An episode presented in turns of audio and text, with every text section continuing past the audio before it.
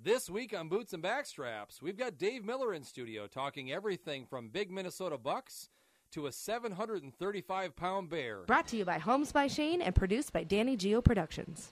Ladies and gentlemen, this is the Boots and Backstraps podcast.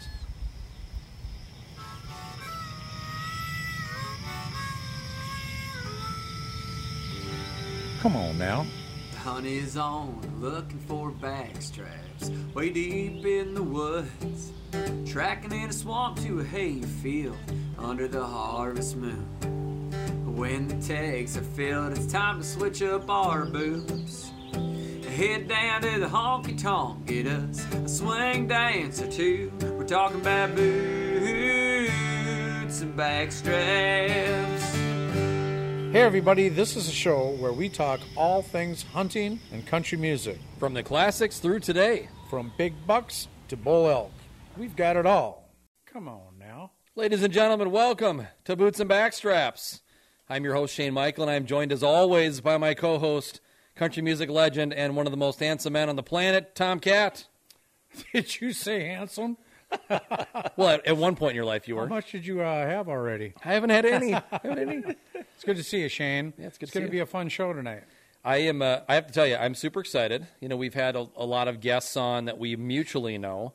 This is the first time when we have a guest that I have just meeting tonight, Yeah. but someone that you've got several decades of experience. and- Several decades, you know, absolutely. Um, my oldest friend, my Yeah. oldest friend in the whole world. he said you were his uh, oldest son, his adopted son. Yeah, well, he's kind of a jackass when it gets right down to it. he, he likes to claim that he taught me everything, and you know, quite frankly, he did teach me a lot about hunting and not not nothing about fishing because I don't fish. But Right, he right. he's uh, actually one of the most well-rounded sportsmen that I've ever known Yeah. when it comes to hunting, anything and everything, and fishing, anything and everything. He does it all and does it well and made quite a name for himself. well, I've talked to him for about ten minutes and and have already gotten a real good glimpse of that. Yeah. The guy knows what he's talking about. So I'm excited to to hear you guys talk about your experiences and certainly to maybe get some insight from him while we're in studio tonight. Boy, I'll tell you what, we've had Gotta some pick up nuggets. amazing, amazing hunting experiences together and uh, just in general life experiences. We partied our brains out. Some of when which you we were can young. talk about, some of which you can't on this podcast. A lot of which we can't. this is PG 13. It's a Yes, PG sir. 13 podcast. Yeah, it's all good. It's all good. We didn't grow up probably any different than, you know, a couple of good buddies growing up. You know, you know, we were a little bit crazy, but uh, we had a lot of fun hunting, though. That's for sure. And we're not done. well, we're going to hear a lot about that tonight. But before we get to the stories and the exchanges and all the fun stuff and an introduction for our guest, we need some whiskey. Come on now. Come on now. As you may or may not know, Jack Daniels is one of our sponsors. Well, they will be hopefully somewhere Yeah, down the road. and uh, I'm going to try and do the tonight's show. For those of you that have been watching the show, I've been wearing some rather dark glasses, and I'm going to try and do the whole show tonight without. I recently had eye surgery. I have a real rare eye condition, and the lights are really, really bright, and that's why I've been wearing those. It's probably no want- surprise to anyone in the studio, including our guests, that you have a very rare eye condition. you can't just get something normal, TK. I know, man, it's crazy. But anyway, I didn't want people to think that I'm just trying to be cool. I just I have a reason for wearing those glasses. yeah. But uh, th- let's thank you, get a Joe. toast. Yeah, let's get a toast here to break in the night. Here's some Cheers to buddy. you. Cheers to you. Cheers to you, sir. Here's that country music and hunting, Yeah. living the American dream. Yes. I like that little. I'm never going to get tired of it, by the way. Yeah. No. Whiskey, just can't. No. Well, let's, with no further ado, TK, if you can do the honors of uh, bringing our guest in. Ladies and gentlemen, this is my oldest friend and one of the most well round hunters you'll ever meet. This is Dave Miller. And if you're just sitting at home, give him a hand. Yeah, Give him a- Dave Miller. Welcome to Boots and Backstraps, Dave. He's got a Thank you lot of very uh, much. a lot of nicknames. We call him Driller, Moose Miller. He shot a moose before any of us did. You The know, Moose Miller thing makes sense because he's a very big human being. he- Yeah. Yeah, he's a big dude. I'm a little large, yes. You can't tell by the by the couch with the with the shot. Right. But uh, yeah, you're a big boy. What are you? Six. Six four. Six four. How old was Pappy? How old was he? Tall. How tall was he? He was six four. yeah, I thought you guys were about the same size. Yep. We'll be talking about a lot of our old friends today. Uh, we used to have a pretty tight knit uh, hunting group. Yes, we did. I mean, Yep. we Um, certainly have we still do. other hunting friends. Uh, yeah, but I guess what I mean is uh, some of them have passed. But uh, Dave Miller and I and a guy named Tom Blizieski. yeah, Does that sound Polish? that sounded Polish to me. You should know. Uh, Tom DeRay that owns the Hog's Breath. We've had a few words about the Hog's Breath and uh, St. Paul here and there. And then who I- we have a, an old friend, Pappy, Yep. who's no longer with us. His name was uh, Paul Wolf. Paul Wolf, he was a great hunter. We have some photos of him uh, that we'll show you a little bit later. And then we have The Elk Wheels. Whisperer. What's that? The Elk Whisperer. the Elk Whisperer, Robin. Robin. And that's funny, we call him that. Robin Muslevich. Mishlevich, yeah, another Irish name. Speaking of Irish, I got my green St. Patrick's Day boots on today. Um, we call Robin the elk whisperer, and he's anything but an elk whisperer. He's the most aggressive elk hunter on the planet, and he's going to be joining us here in a week or two. And uh, he's very aggressive, but he's got monster bulls all over his walls Yep. to prove his success and his technique. There's a lot of people that would say, well, he's too loud, he's too aggressive. And I'm like, I hunt with him a lot, and every year he kills big bulls. He So does. whatever he's doing must be working. So Yep. Well, Dave, now that Tom has uh, monopolized a little bit of the show here, let's get to. Yeah. Didn't let's mean hear to. your He's side of always it. been good at talking. He's- he's gotten paid a lot of money over his lifetime Yes, to he uh, has. to do just that. But I'm real curious to know how you two met. So why don't we start there? Well, a long time ago, Yeah, back when hunting was in Can I black and white. interrupt? uh, quite a don't while ask ago, us too many old questions because our memories aren't quite what they used to be. I actually met Tom. That's what Lynn's for. That's Um, I what Lynn's actually for. met Tom by dating his sister, Okay, and it was quite a long the dating. figure st- skater? Yes, Yep. it was. Okay. Yep, All right. Rosemary, or Yeah. Rosie. Yep, Rosie was a figure skater, Dave was a hockey player. yeah. Played hockey and uh, defense obviously. That's uh, six no, four. I was actually a goaltender. He covered up the whole goal. I was a goaltender. Yeah, I would imagine you would. Yeah, played in the state tournament two years for Alexander Ramsey. But anyhow, we uh, I, that's how I met Tom, and uh, yeah, he, he he was always a talker, you know, and uh, Yeah. they didn't he didn't have a dad when I met him. His father had already passed away, Right? Yep. and so. I'm taking Rosie out on one of the dates, and he's standing in the door like a big man. he's a year and a half older than me. And probably 125 pounds at that point. Yeah, yeah. And he says, "Just remember, you don't do anything.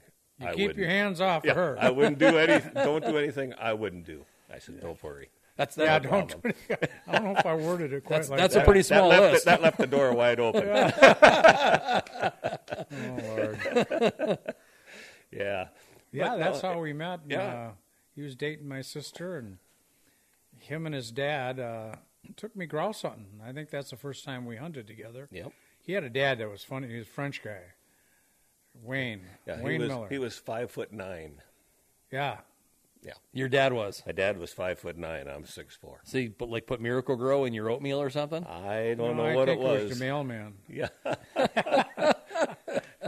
no, His I- dad was so funny. Yeah. He, uh, but we we hunted. You know, my dad took me even before I could hunt with him all the time, and uh, I learned a lot from him. And as time went on, we uh, got Tom involved in it. And Tom says to me, "Can I go hunting with you guys?" I said, "Well, have you ever done it?" He says, "Nope." I says, "Yep, you can come with." I didn't know if I should give him a gun the first time out, but we did. Well, at that point, uh, I, Yeah, had we hunt, did. I had pheasant hunted once Yeah, with that's my true. father. Yep. But we went grouse hunting, and uh, we went up to uh, wildlife management area up by Mille Lacs, and uh, my gosh, we just had a ball. Um, back when there was a lot of grouse, I mean, I we we shot uh, our limits within three four hours, Oh, yeah. Wow. and we were back home almost by noon. Here's a reference for There's you. a picture of them. I mean, we Look were at pretty all young those back grouse. then. There's one duck in there, Dave. So who's Remember in that? Yeah. who's in this picture then? Well, that's myself on the left in the Ken Yackel hockey jersey. Okay. and uh, Tom's sitting next to the dog. That's TK. That's Yeah. Tomcat. Look at you. Yep. And then uh, that was my little nephew. There was kind of watching what was going on. Okay. who's now twice as big as both of us. Yeah, yeah. So, but that was one of our first Yeah. trips ever, and uh, we continue to grow from there. And, Wow. Yeah, we shot a lot of grouse, and that was so much fun. Yeah, and pheasant hunting. Um, Pheasant hunted quite a bit in Iowa, quite a bit in Minnesota.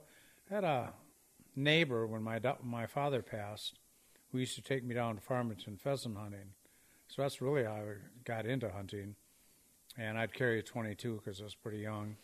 But I actually shot a pheasant with my 22 that was running on the ground. He stopped behind a clump. He got just ahead of it, and I shot him. I was kind of surprised. First animal I ever shot. But uh, from there, and that's when my dad was failing. Anyway, we did go once, and I shot a couple of pheasants with him. But then I really got introduced to hunting with Dave and uh, his dad, Wayne. God rest his soul. He always used to call me a dumb Pollock. well, shoe fit, wear it, right? ah, that's right. That's right. He was funny. Yeah, I Oh. know. I, and the first first deer hunting that I believe that you went on. Yep. Was With you guys. My grandfather, my mom's dad, always made school buses into campers, and so It's pretty smart. he he would go up and set up camp. Grandpa would set up camp in Wisconsin, and Tom and I and my dad drive up, and he we get in this bus, and it's just great. I mean, back then we had an old fuel oil Oh. stove, and of course Tom and I were at the age where we could get out a little bit, so we go out and we come back, and what's Tom do? He leaves the door open on the bus, and it's about ten below. So the old Whoa, whoa, stove- wait a minute, wait a minute. so this is where Tom leaving the door open started? Yep. Because he still does that now.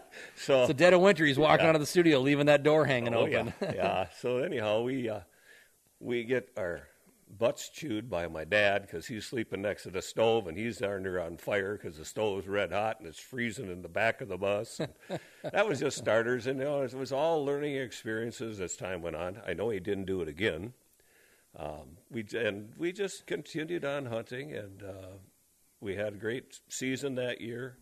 Um, That aunts was a- and that was uncles, a- and, and that was back during a family deal. Yeah. It was my grandfather, my aunts, my uncles, and Tom was there, and it was just a family ordeal. He's a member of the family at that point. Yeah, he was, and it was just a, a big family thing back then. Um, that was what happened in Wisconsin. They Oh, actually yeah. they closed schools so people could go, the kids and everybody could go hunting for nine days. Wow. Their season's over Thanksgiving week, and I wish they still did that. well, they, They do in Wisconsin. I don't know if they closed the schools Well, anymore. I don't know if they closed the but school, but those families, the families are the still kids that doing are away to stuff, school yes. Mm-hmm. and they come back home for the second weekend of uh, deer hunting in Wisconsin. It's the cl- uh, it's the classic deal uh, in Wisconsin. They still the families get together and they hunt that second weekend. Certainly, some of them hunt the first weekend. But what was so cool about that trip, David, I, vi- I vividly remember it. It was typically, it was just, I should say, totally the classic hunt. I mean, it was David, his father, and me, but it was all his uncles, and there was like nine of them, Yep. and And Grandpa. and the grandfather, and we're all in this bus, and they handed me a glass of milk one morning, and I said, I don't know, I'm not sure, but this one might. They're all dairy farmers, you know, it's just the way it used to be. A lot of dairy farmers in Wisconsin, so they handed me a glass of milk, and I said, I'm not sure, but I think this one might be a little spoiled, because the cream was on top. And they said, "You got to stir that, you dummy." It was the cream, you know, it was raw milk from the cow Got it right out of the milk and I tank. stirred it up, and Right boy, off that the was a farm. great glass of milk. And yeah, it was a real learning experience for me because uh, I didn't know anything about anything, and uh, I, I can I, I do remember that we got eleven bucks. Yep. I was the only one that didn't shoot a buck. Yep. I had an old World War II rifle, thirty odd six, Springfield. this is something you Springfield. had, or you guys loaned it to him? no, I had it. He had it. it was I don't know if it was his father's or who it was. No, I bought it, and I don't remember where I bought Okay. it from. Yep. But at any rate, one of your uncles shot two bucks, so we filled out. Yep. We all had a deer. We all had a buck. That was a pretty cool deal. Yep. I mean, tho- those are great. great That would be an memories. amazing experience in learning how to field dress them and Yeah. you know, skin them, and I'm sure you did all your own process. We did. There we go. did. There's some. Uh, Yep. That's there's of some them, but outlaws. That's, uh, that's a different group of guys. Who's that But, uh, handsome devil on the far right there? Oh, you're talking this deer over here in the corner? I'm talking about the one with the Zuba pants on. Are those you Zuba know, pants? I'm talking about no, that's Dave. those- Is that you? that which that- in the green? Yeah. Yeah, that's me. That's back when I had hair. Yeah. Yeah, Well, that's myself, Dave, and that's Wheels, and our Pappy. guy named Paul Wolf that we call Pappy. And uh, well, that's the Iron Buck right there. That is the Iron Buck. That was That is a monster. That was Where do you see, uh, we have, uh, 1991. 91, you said? 91, yeah. That picture was taken in Dave's So It's driveway 30 years ago now. in Lionel Yes. Lakes, Yep. and that picture. Well, we took a bunch of pictures. The picture that Dave took of Pappy uh, with that Iron Buck was featured on several magazines.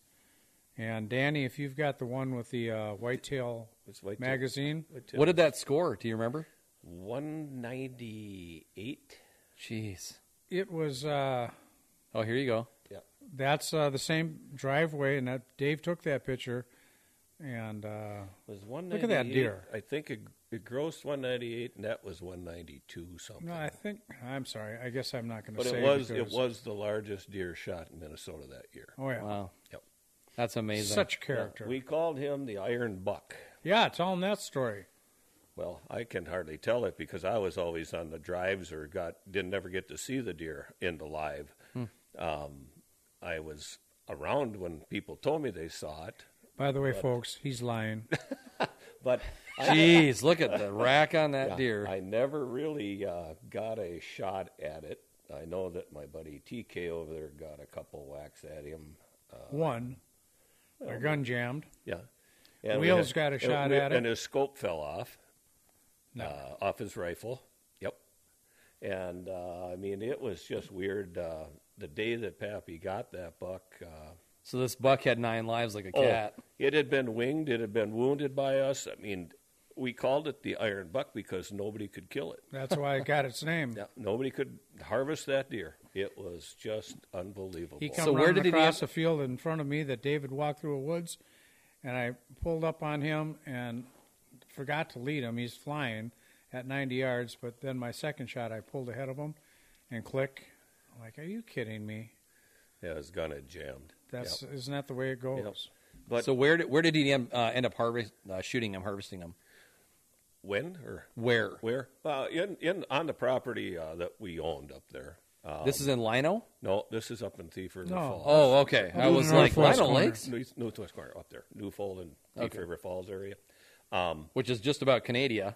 Yeah, just about yes. Um, but it was so strange because Paul or Pappy, as we called him, he really didn't want to go hunting that year, and we kind of got with the r- rifles and we said, "Come on, buddy, you got to come up, man. You're just too much fun to stay home." Yeah. And he said, finally agreed to come up. And he said, Well, I don't have any place to go. I said, Well, I tell you, I says, You know where my stand is? He goes, Yeah. He says, Why don't you just go there? And he said, Well, where are you going to go? I said, I'll go across the street and sit with my son. Sure. And he or across the road and sit with my son. And he goes, Well, all right. So he goes up there. And I saw the deer run into our woods, but I never could get a shot at it. And I knew that it was running right to Paul. And sure enough, bang. And that was it. And I'm just hoping that that was the deer that he shot because he said he was going to take anything he could. Yeah. And there was a lot of deer filter in there. Um, anyhow, he uh, he got that deer, and uh, that was a day of celebration. Boy, Yep. was it ever. Here's it Yeah. shot again. He'd taken his coat and put it over the head, and he said, "I just got a little one." So we all walked down to the river bottom where it fell dead, and uh, we were all down there. And he pulled his coat off it, and we're like, "Holy moly!" Yeah, we couldn't believe it. And it was a big bodied deer. I don't know. It weighed over 200, of course, and it Yeah. was. Uh, and we had to drag it up this big steep hill. It was it was and snow, deep was a snow, fun. of course. That was back in the days when we got a lot of snow during during deer hunting. Yeah. and uh, it was just yeah, it was it it was all fun. Even though it was work, it was still fun. Yeah, that's amazing. Yeah. Oh, we didn't. Uh, we can't complain too much. We stayed in some pretty nice places up north, and uh, Yep. Yep. never had to It certainly wasn't mountains, it's all flat country. But then you get down in the river coulees and stuff. We've had it pretty nice up there, but we've worked hard, no doubt. And it sounds like you have sort of continued this tradition of hunting not just deer together, but you've expanded to some other species, from what I've oh, gathered. absolutely. Yes. Yep. We've uh, We've Gotcha. antelope hunted, Elk. bear hunted, elk hunted. Look at this guy, Yeah. Dave Miller and Burt Reynolds. Yeah. Is that a Marlboro hat? It is. Look at that. I'll be darned, it is. Yeah. There's a couple of bears underneath us. Yeah, there. That was some of the first ones we ever got. Yeah, it is. Yeah. I think between Dave and I, uh, my last count, and I really don't count. I actually guided a couple guys bear hunting now, but I think but we got well over 50 bears between us. And Dave has shot, Dave and his son, Dave shot a 700 and, 735. 735 pound bear. I saw a we photo. have a picture of that? Unbelievable. Um, I think we do have a Yeah, Denny, do we have that picture? Here we go. 735 I, I mean, pound- I've just seen it now in that in that big screen, Dave. I'm Yeah. like oh. that speechless. looks like the hillside. Yeah, that's the that's the it is the hillside, and that is the three Look we at that. we got those three that night, and these three bears. Mine is the big one on the left. That was seven thirty five. The one in the middle was three sixty, and the one on the end was three twenty. Wow. All very very. Well, big anyone that bears. knows anything about bear hunting knows that a 300 pound, excuse me, 300 pound bear is a big bear. big bear, Yep, Big bear. big bear. It's hard Yeah. to even imagine a 700 and some pound bear. Yeah, that the big that big bear, uh, the seven thirty five. We there he is again. We have seen him. Just incredible. I had seen him so many times. I What's what's laying on the ground there in front of him? That is a bottle of scent that we use from Bear Scent. Okay. Um, I knew Good the- stuff. used to know the gentleman that manufactured it, and uh, he was well, I was on his pro staff for a while and stuff, and he gave me things like that. Um, so I put the bottle there just to show things that I was using it. Yeah. Oh, I'm sure you That's nice of appreciate you. that. And we still use it today. Um, I still have a bunch of it left over, and uh, I still use it. It works, so we've always used it. Can you can we just like maybe pump the brakes a little into this section because I'm super curious as a guy that's an amateur bear hunter. I've been on one whole bear hunt. We went to Montana this last fall and did not have much luck. But um, me being on my first bear hunt in Montana, there I was by far the most experienced bear hunter of the four of us. so so it was, it was a bad deal. So can you just maybe talk a second about if somebody like me is interested in bear hunting? What's what's the process look like? How do you how do you generate obviously the continued success that you've both had in hunting bears? it's it's not as easy as it used to be. We used to be we I bait them. We bait them here in Minnesota and Wisconsin. Uh, Wisconsin also runs hounds, but you bait the bear, and everybody thinks baiting bear is so simple. All you need to do is put a bunch of garbage in the woods, and the bear will come. Right. Well, that's Not not, so. that's really not how. You mean it's not like it is on outdoor TV, Dave? That's not that easy. Okay, no, okay. No. Um, you uh, and we used to be able to get all of the product that we used um, for free because You're they pro, couldn't, right? they couldn't get rid of it. Oh, So Hostess was uh, a customer of mine through my business that I have, and uh, they would allow us to back up pickups and fill up Twinkies, cupcakes, um, all kinds of things. I would, Bread, I hope to everything. never, ever, ever see another Twinkie.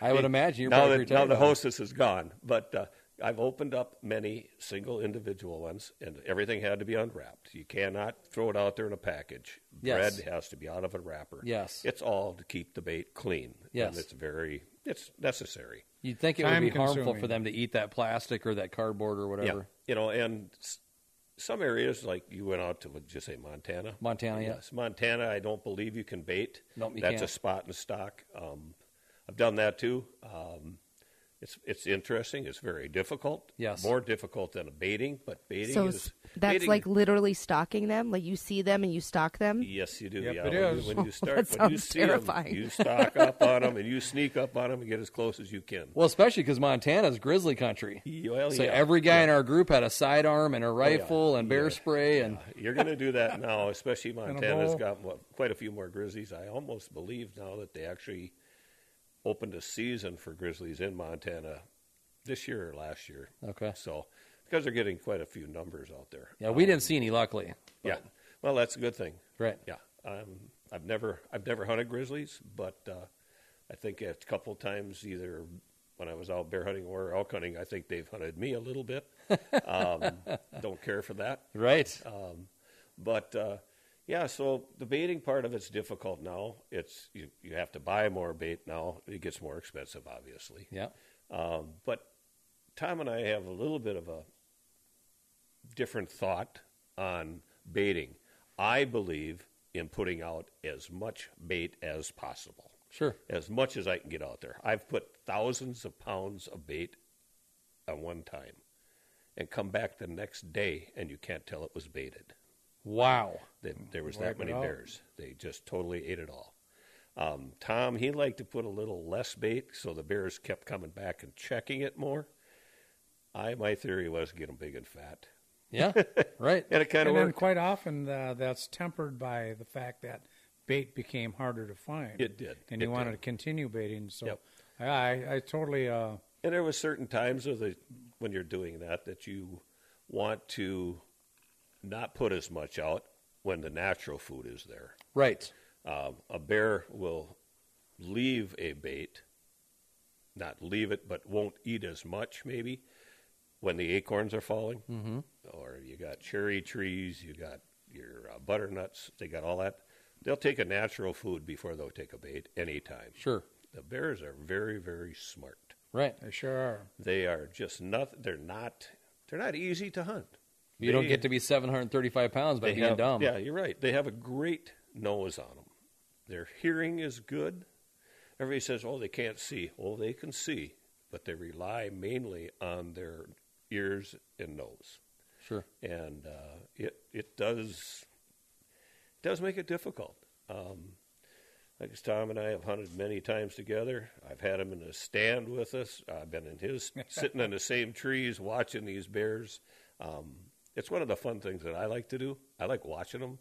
I've had up to 12, 13. Here's another one with Yep, Tom there's here. Another one of Tom there. I've had 12, 13 bears at the bait at one time. Wow. And when that happens, Those were the good old days. them were the boy. good old days, yeah. But that's back when you didn't really. and At that point, you don't have sow with cubs either.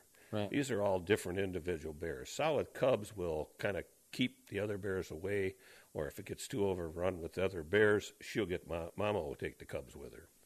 Um, had cubs climb up my tree. Had mama climb up the tree. Uh, had a big bear climb up a tree once with Tom sitting there with me, and I kind of reach over in my pocket, and he he's looking, thinking I'm pulling out a handgun, and I pull out my camera and reach over and take a picture of the bear and sniffing his boots. and it was a big bear. this was in Wisconsin, and we had, I don't know, three or four bear out there, and all of them were over close to 300 pounds. Yeah. And they were big bears, and I'm like, wow. But Dave was waiting for a particular bear that he had seen, and I had not. And uh, if you don't mind, I'll take the story from here. Sure, go We're ahead. sitting in there, and I'm like thinking, take that bear. Oh, that's a nice bear. And he says, that's not the one. He was demonstrating much more patience than I would have. And so it's getting dark, and back then, uh, for those of you that remember tracker strings, which was a string that you would attach to your arrow, and they would come out of a cylinder, and you hit the bear, and the bear would run off, and the string would come out. It'd be, it would make tracking easier. Um, it was always iffy attaching a string to an arrow, uh, as I learned once that mine got hung up on the inside of the cylinder, and the arrow went down into the dirt. But at any rate, he was rolling up the tracker string on his arrow, putting his arrow in the quiver, and both of us, our eyes just were like silver dollars. Well, I'll never. Here forget. come that bear, and he looked like an Angus cow. And Tom, It was so Tom looks, yeah, Tom looks at me and he goes, "Oh my God!" right out loud. That sounds about right. That sounds about right. While it was getting dark anyway, Dave was trying to, he was thinking and trying to untra- untwirl his tracker string at the same time, and he just said, nah, it's just too dark. Yep. And uh, that bear wound up being the state record in the state of Wisconsin. So Dave, if it, if you if I'm a guy that's just getting into bear hunting and I'm going to go out with you, how do you teach me the like? How do you teach me the ropes? How do you walk me through? This is how you bear hunt. Well, first thing you have to do in Minnesota and Wisconsin both, but Minnesota is what I'm going to go for here, is you have to apply for the bear license in certain areas of the state. And there's a certain time of the year that you have to apply by and during that time. Um, then there's also another area that's a no quota area where you can buy the license over the counter and you have to hunt the area that's just no quota. You can't hunt any of the drawing areas. And there's which are probably just a, separated out in zones. Yep. Right. So you probably just go to like the DNR website and you can see Right. the Right, zones right. there. Yep, you go right to the website and you can see where you want to go. Um, research it. You know, you may have a piece of land that you know somebody owns or you own it. Um, but you'd probably be surprised is how much of this land actually does have bears on it. You just don't realize it until you start hunting them. Yeah. Once I started hunting them, I realized just about every woods I walked in, I saw a bear sign. Wow. So it was kind of interesting as I got more experienced in it. And once you, if you've drawn a license in that no code area, you can go through an outfitter. If you don't have any land or public land, or you don't want to try to search out your own spot, outfitter is a good way to go. Sure. Um, they will bait the bear for you. You can pay them for the hunt. I, a lot of the hunts are five to six days. Um, it's a great way to go. I haven't done it myself yet, but uh, Manitoba, I like Manitoba. Yep. You can shoot two bears, Right. and Manitoba is real famous for color phase. But bears. that's I was gonna say that's more brown bear though, right? Than black bear No, up you there. Got, you got both. You got a lot of you got browns, blacks, blondes. You got a lot Cinnamon. of different cinnamon colors, Yeah, cinnamons. different variety up there. But if you're here in Minnesota, um, you know, once you figure out if you're going to do it yourself or whatever, um, that's when the work starts. Yeah. And it's not a put a little pile of bait out there and Throw a stand in expect a it- tree and- throw a stand in a tree and go sit there and shoot a bear. It's not going to happen that way. If it does, you're a very lucky person. Right. Um, but most of the time, the season runs from the first day of September till around the 12th to the 16th of October. So you have a lot of time. Six weeks. Yeah. Six weeks, yeah. And a lot of times, I don't know what it is, uh, you don't get one until the end. Okay. You know, you might be able to get them in the first part. They, they're, they're easier to come to bait. Um, but then after a few days, they learn real soon. yeah, the young curious ones like to get in there first. Yeah, the little ones, they're the smaller bears. And if you're after any trophy bear, it, it becomes a real hunt. You have to try to outthink them. Um, again, it's their nose that's very good. Um, and so, you know, it's, it's all you want to put into it. I will say this it takes time. It's not an easy thing to do if you want to do it on your own. And uh, you will travel back and forth baiting, you will spend a lot of time at it um, to do it properly. Yeah. So it's like every day you're out there laying bait. Um, I, There don't, we have the, I don't uh, do it every day. I try to do it um, like we used to do it on Saturday mornings. We'd start baiting Saturday morning at daylight and bait until we were done, of course, on Saturday. And we do the same thing usually on Wednesday. Mm-hmm. Um, if we had a very active bait, I might do it three times in a week. If I had a super active bait, which I have had, I'd have to bait it every day, which I don't like doing because that gets them too acclimated to you being there. Yeah. It's like they know, okay, he's here, he's dropping off bait, we give him a little time, we got it. Yeah. You know, Right. They they learn. They're, they're, like I say, they're not stupid. Danny just had on the screen the Minnesota map. Uh, Yeah. And you can see that black area is the area where you have to apply for a bear. Those are the various bear zones. But in the green area where there are bear also, that's the no quota zone. Like right where we are right now, there's a no quota zone. And probably, well, you can see there up towards Hinckley. And um, International. if you're going to do it on public land, it's Yep. kind of, you have to compete with other hunters. If you've got private land, you know a farmer. And I know, Shane, that you have a piece of property up by Cloquet. Yeah. Stony, And- Stony Brook. It's Township. uh, tough to get into, Very tough. but I guarantee you there's plenty of bear right there. Plenty of bear. It looks like baiting can start Friday, August 14th of this year, and it looks like they're going to be issuing more information on April 9th. yeah, good yeah, to know. it That's always, true, yep. The baiting starts two weeks before the actual season opens up. Now, Dave, you mentioned before the term sign. And if you're a hunter, we know what that is. But for the layperson that's listening to the podcast, what exactly does that mean? Well, you see, as you're walking through the woods, you'll see cherry trees pulled over. Okay. And I look at that a lot because I see these trees bent over and I walk over there and here you can see the paw marks ripping on the tree. You can see where they bent them over, broke them off sometimes. You can see how they ripped the leaves off to get the cherries off. Um, there's also, bears also do like bucks do, they have rubbing posts. Okay. Um, they have trees that they'll just climb on and just scratch, just like a buck rubs on a tree. The bears will mark their territory also. Yep.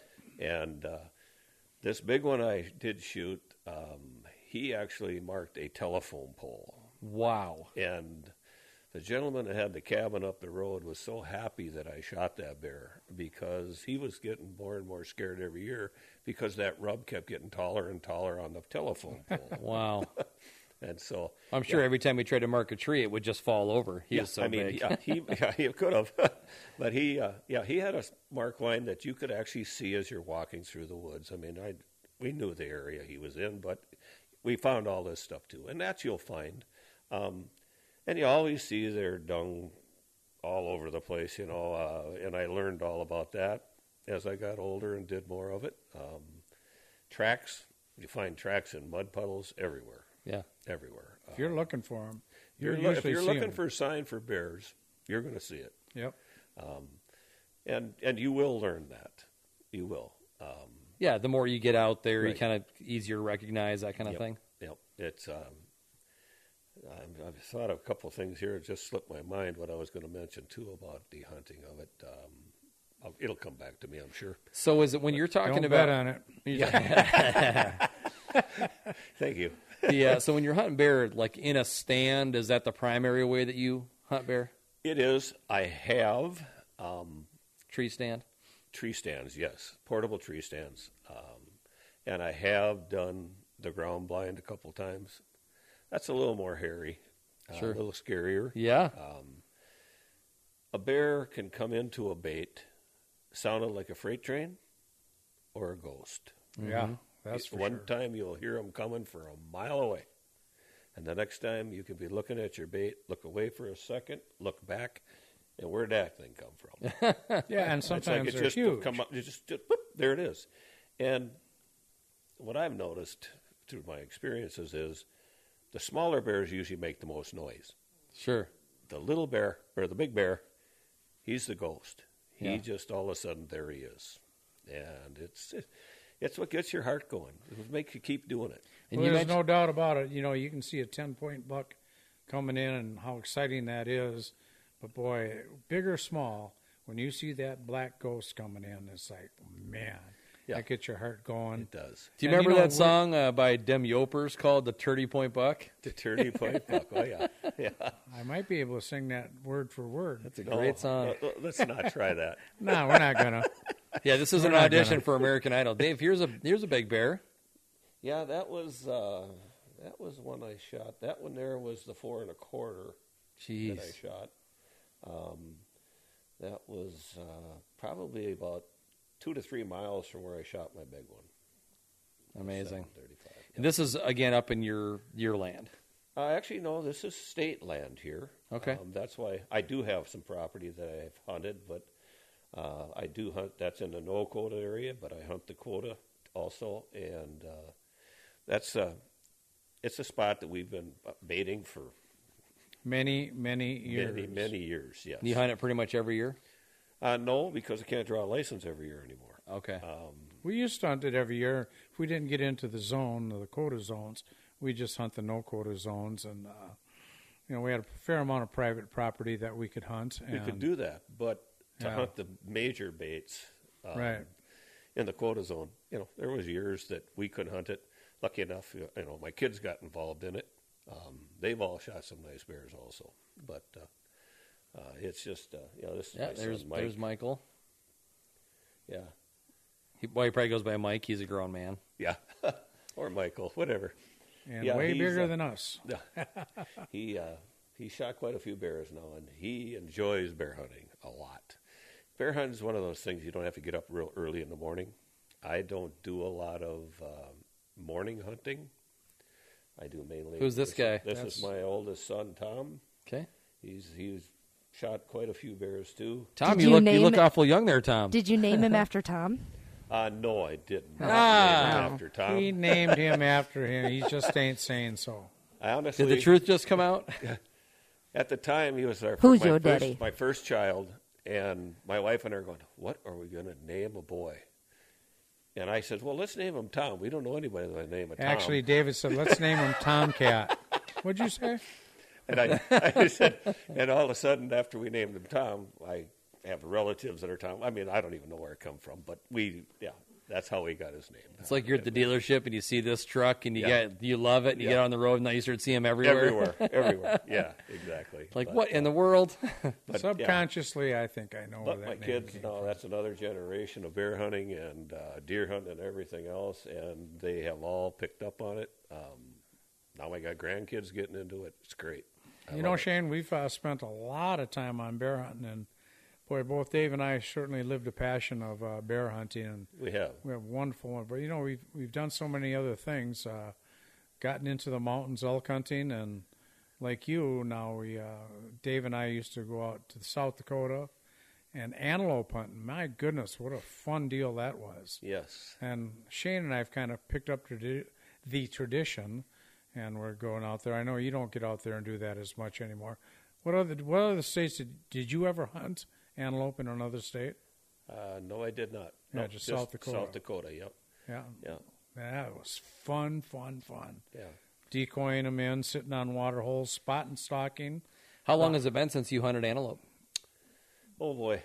Um, ever since they started drilling oil out there, or the, the the ranch that I used to go to, uh, they started drilling on, and they just they're they're disappeared pretty much. Yeah, So, Tom, you can too much talk about activity. that diminished population because we've Yes.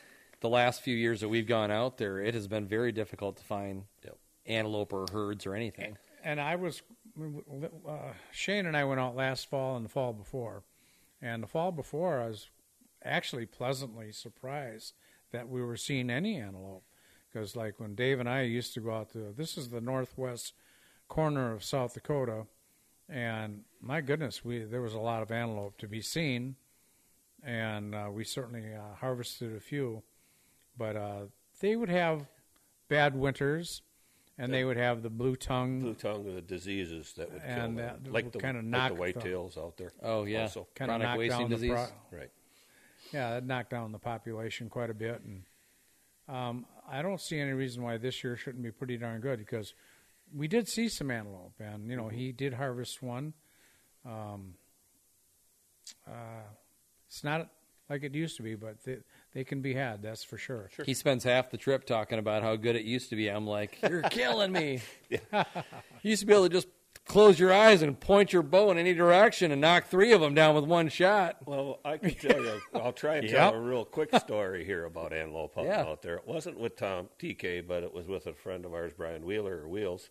Um, we, him, and I drove out, and we were doing the spot and stock, and there was antelope, and we were seeing them, and we've always two guys. You decoy, you pop the decoy up, the guy behind tip over, shoot the thing, or try and he we're trying this and every time we popped the decoy up they'd run away and we're going Sounds like that big buck on that decoy we had Yeah. behind the blind that we're day. going what's going on here you know that's not supposed to happen that way Yeah. and all of a sudden we go back to the hotel that night and we had met this guy with his two young kids a gal and a guy or daughter and son and they'd killed two that day and i said how are you doing it he said oh, we just put up a blind and put a decoy out and they run to the decoy I go, really? And he says, yeah. So I have a friend that lives in Rapid City. I called him up. I says, hey, you got an antelope decoy? He says, no, I'll call my dad. His dad, no, I don't, but I got a 3D archery target. So he took and cut the horns. It was a buck. He cut the horns off of it, took white shoe pa- polish, made a dough out of it. I went down and picked it up in Rapid City and came back and I says, Well, you got a ground blind? He says, Nope. So we stopped at Pomita and bought a pup tent. And and if anybody knows what a pup tent is, a two man pup tent is what we put out. And it didn't have any holes for shooting out of it, so we just took a knife and cut holes in it. Yeah. Cheap, cheap little bind. Cut the floor out of it because it made too much noise. And that night, or that late afternoon, we went out and knew where we wanted to be, put that pup tent out there, put our decoy in the tent, got up in the dark, went out there in the morning, put that decoy out. At least a mile away, I'm glassing this antelope, and it's looking right at us. Yeah. And I says, Wheels, there's one. It's looking right at us. I says, No, it's running at us. And this thing run all the way down. We'd flip the nickel, and, And they run fast. they do. And he's sitting on the ch- ground. And he's, Well, let me know when it's getting close. I said, Well, it's at about 400 yards. You better hurry up. yeah. And we had flipped the coin. He won the shot. Sure. And thing runs up, stops 20 yards from the decoy, and he shoots it. And I'm going, Well, that worked easy. Well, I had another three days, never happened again for us, but it worked for him. And the other couple at the hotel, they got one more and they were done. So you never know how it's going to work, how they're going to react out there, uh, or what's going to work for you. It's something that I know worked after all, so we did that.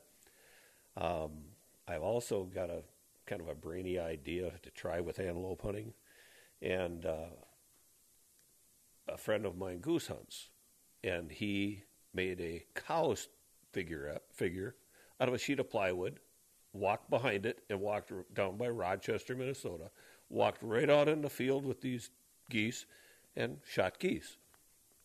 I said, "Well, I bet you that'd work with antelope because the antelope are out there, Yeah. and the cattle are right there." Yeah, they don't get scared by the cattle. So I went and rented a cow costume.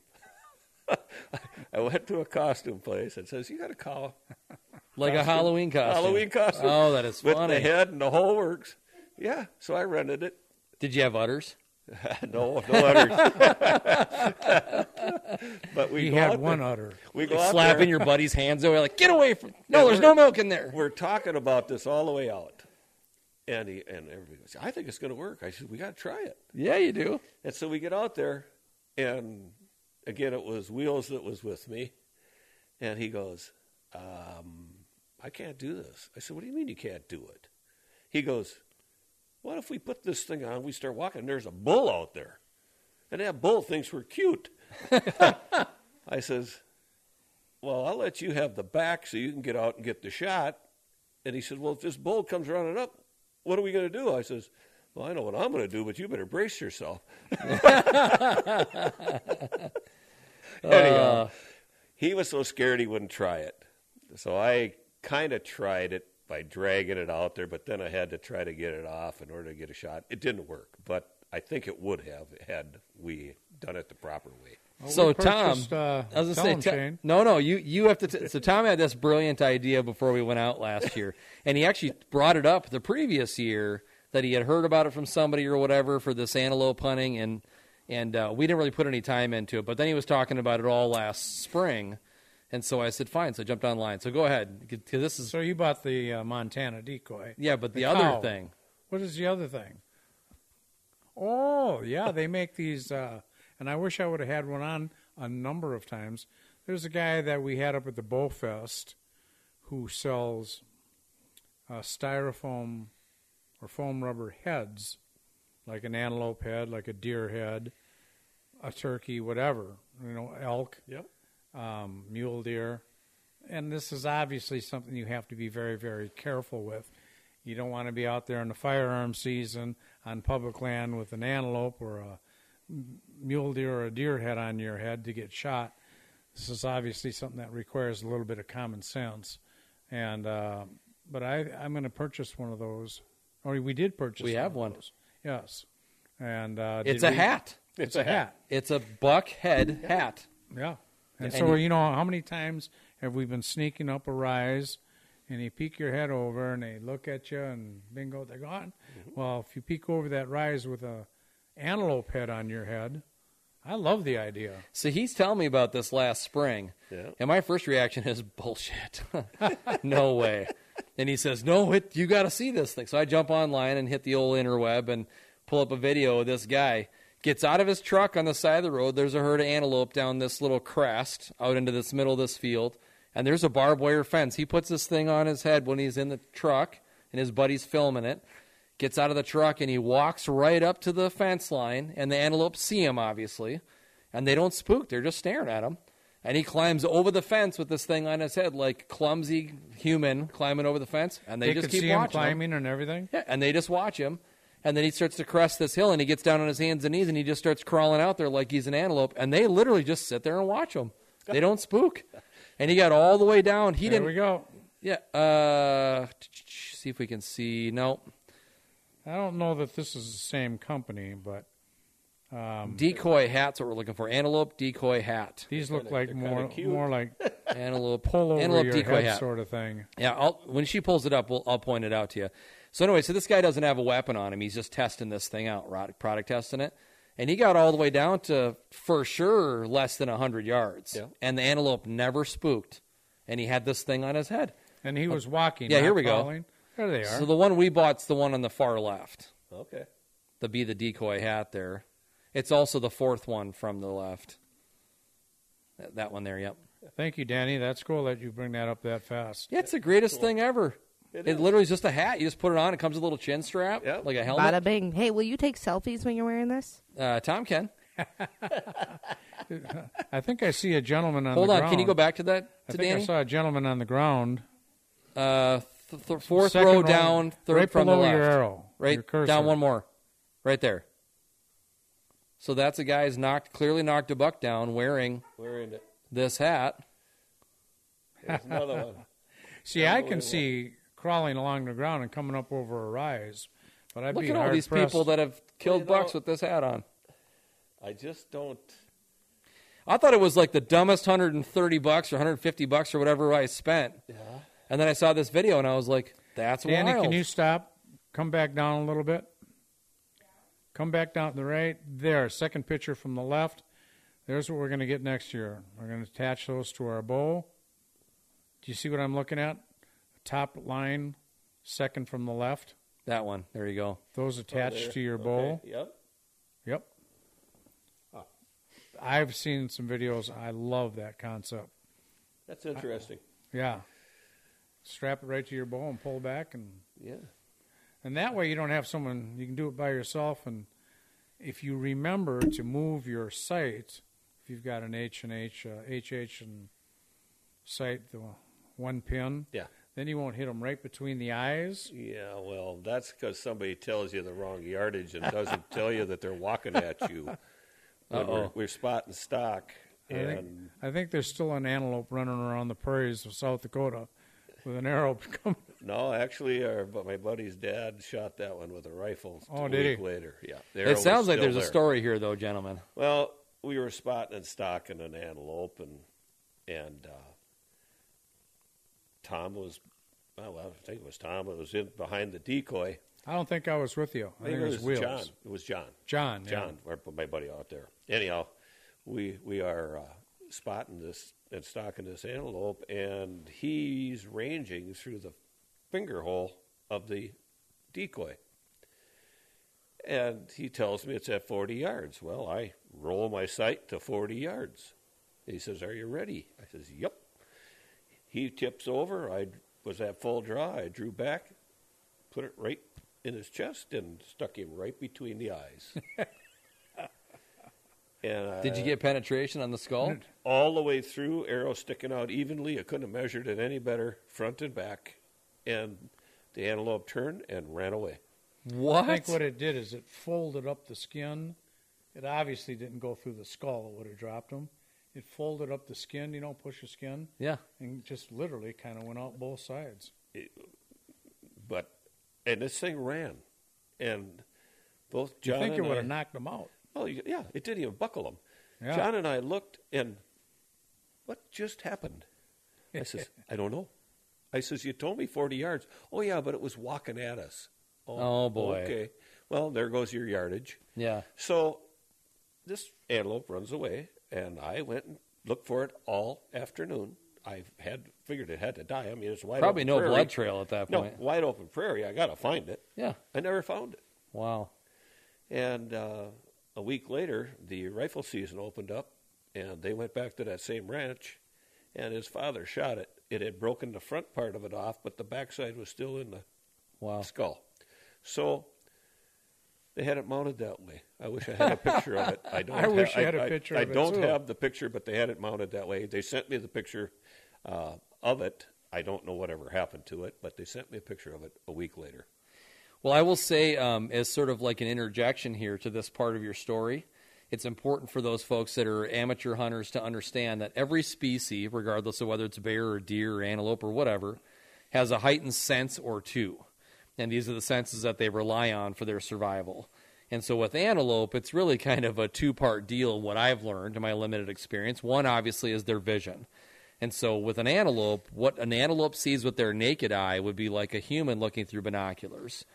They can see Ten power very. binoculars. They can see very far away. I think, if I'm not mistaken, and I shouldn't maybe say this, but I think they can see 50 times, and that's 50 times better than a human. it's amazing to me. Yeah, I've heard something like fifty, forty 50, 40 times better. Yep. and we when we were out um, just sort of like get checking out the landscape because where we have hunted antelope and you're familiar with the area Yes. they have quite a bit of acreage i mean probably 100000 acres Right.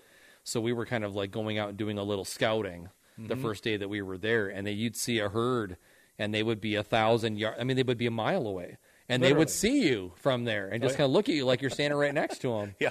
most amazing thing So I've the- told many people the story about sneaking on a herd of antelope that are literally a mile away, and you sneaking up a rise, and you come up behind a clump of sagebrush, Yeah. and you think you're safe, and you peek around the corner of that sagebrush, and you got a dozen eyes just turn and look at you, yeah and you go, "What are they looking at?" And I it get- took me a while. I just wouldn't believe they were seeing me, and it took me a while to believe that. Yeah, they're seeing you. A mile could be two miles away. They're from another planet, I think. Yeah, we got some Fun great to hunt. antelope stories we could share. Yeah. Um, the other thing that I was going to mention, Dave, and, and you can speak to this, is just how fast they are. Well, Oh, they're fast. I mean, they probably run 30, 40 miles an hour. Yeah, Yeah, it's forties is the incredible. top speed. I don't know exactly the speed, but I know that they're fast. How I- fast can a North American antelope run there, Danny?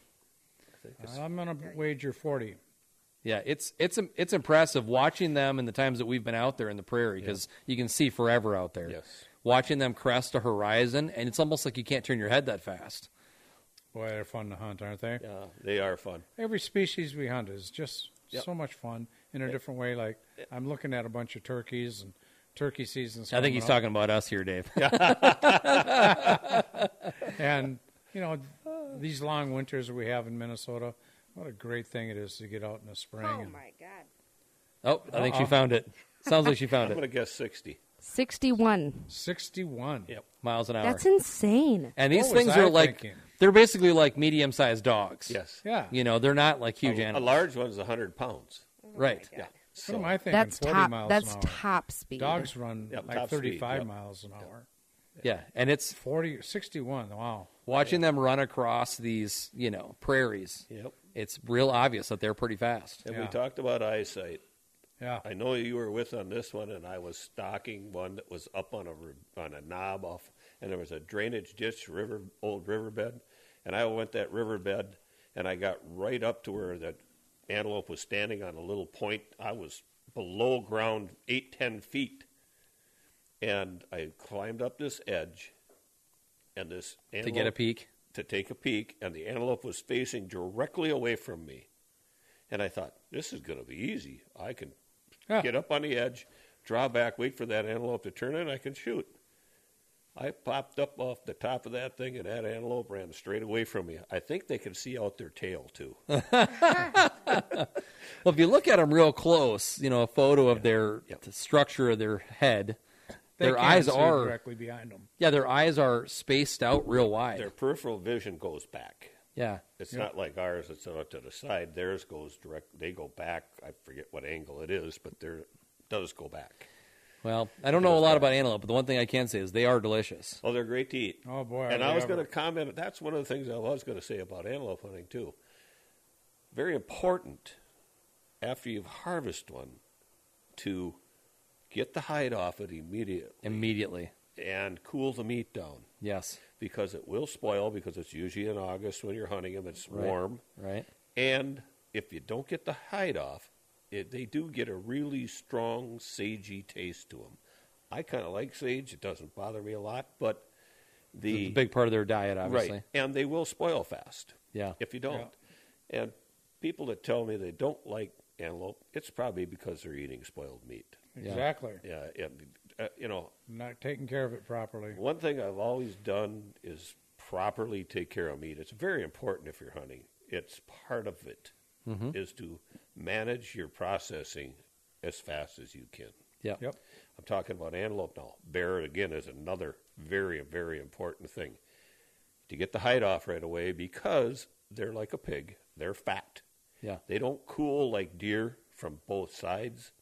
They cool interior, Yep. and you got to get that hide off. It's it's a winter coat. I mean, all the time, and you have to do that, or you get spoiled meat. And my mother was always proud of me. She said if Dave was to go out and get something to eat or hunt, always process it immediately, and we never had any spoiled meat. Um, and my ma, like she said, it was one thing that she was so proud of that I learned by hunting with my father and grandfather and everything. You had to take care of the, the product once it was harvested. Good advice for any hunter. It is very good advice, You I, bet. and I wanted that was one of the things I was trying to remember back during the bear hunting thing. Yeah. it's about taking care of the product, uh, taking care of the meat. one of the first nuggets of wisdom that because I've you know Tom has taught me a lot about hunting in this you know brief four or five years that we've been hunting together. Um, and one of the first things he taught me was to making sure that regardless of the animal, whatever it is, Yep. that the number one mistake that hunters make and people complaining about gamey flavor, the term gamey, Yes. is because they're not getting that hide off and letting that meat cool as quickly as possible. Yeah, it's true. They leave that hide on the carcass for a day or whatever, and, and that's what causes that gamey flavor. So that's one of the things that we focused on. Now, I was going to ask you, you know, because we've been focused on bear here, and obviously we're going to shift gears a little bit as we move along through the Right. podcast. But um, with bear, we were having a conversation about proper preparation of the meat when you cook it, because bears are real um, commonly known to have trichinosis. Yes, And so Tom said that when they had their restaurant, you know, their five star steak restaurant, that they could cook bear at medium or medium rare or whatever. And my impression was you always had to thoroughly cook the bear. So kind of where are you at with that? I, I don't. You don't have to thoroughly cook it. Okay. it's it, it's pork. Sure. Yep. It, it's pork. One forty. It's done. Okay. That's the temperature that I remember. Uh, I've cooked a lot of it. Yeah. I can Um, imagine you and- have. And 140 is a done product. Mm-hmm. If if you want it done a little more, sure you can. Um, you lose some of the flavor. Yep. It gets a lot drier, Not quite as tender. and I, I was just going to say, and it's going to be tougher. Yeah. And it it does make a difference on how it's prepared. If people, if you're feeding to someone, that they're going to like it or not. Yeah. You know, um, I When My you f- har when you um when you're processing a bear, is that the um, portioning the same like you backstraps and tenderloins and roasts and like It, it it pretty much is. It's just that you the process is a lot different or harder than a deer actually because you've got so much fat. get a It, it Got a takes lot you a of lot fat off. longer. Sure. But again, Uh. Same cuts of meat. it, it's it's pretty much the same cut of meat. Yes, it is, and you you got a lot more trimming to do to get to the meat and to make sure that it's edible. And Yeah. boy, is it edible. I love, Yeah. love bear meat. I I'm going to stop you right there, boys, because I want to hear all about this. I am so intrigued as a guy that's hunted bear his whole life, you know, 100 years, and uh, as a guy that owned a five star steak restaurant where they served bear on the menu. I want to hear all about your favorite preparations. But before we get to that, we got to take a little break so we can keep the lights on. So, folks, stick around with Boots and Backstraps. Right after this break, we will be talking about preparation for uh, animals in general, but bear especially, we'll start with after this.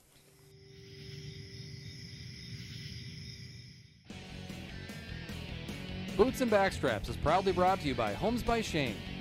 Making your move with the Homes by Shane team means an unparalleled customer service experience.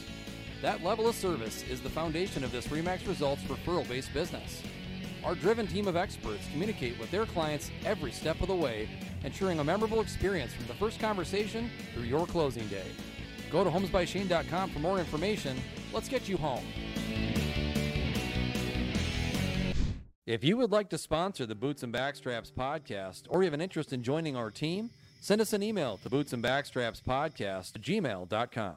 All right, welcome back to Boots and Backstraps. I'm uh, very excited uh, to get right back into our topic of discussion here. We've been talking a lot about. We started with some deer, and then we went kind of into into bear. Spent a lot of time in bear, and then we went to antelope. But I want to get into meat prep. I know that both of you have done a lot in the way of cooking these animals once you harvest them and process them and that kind of thing.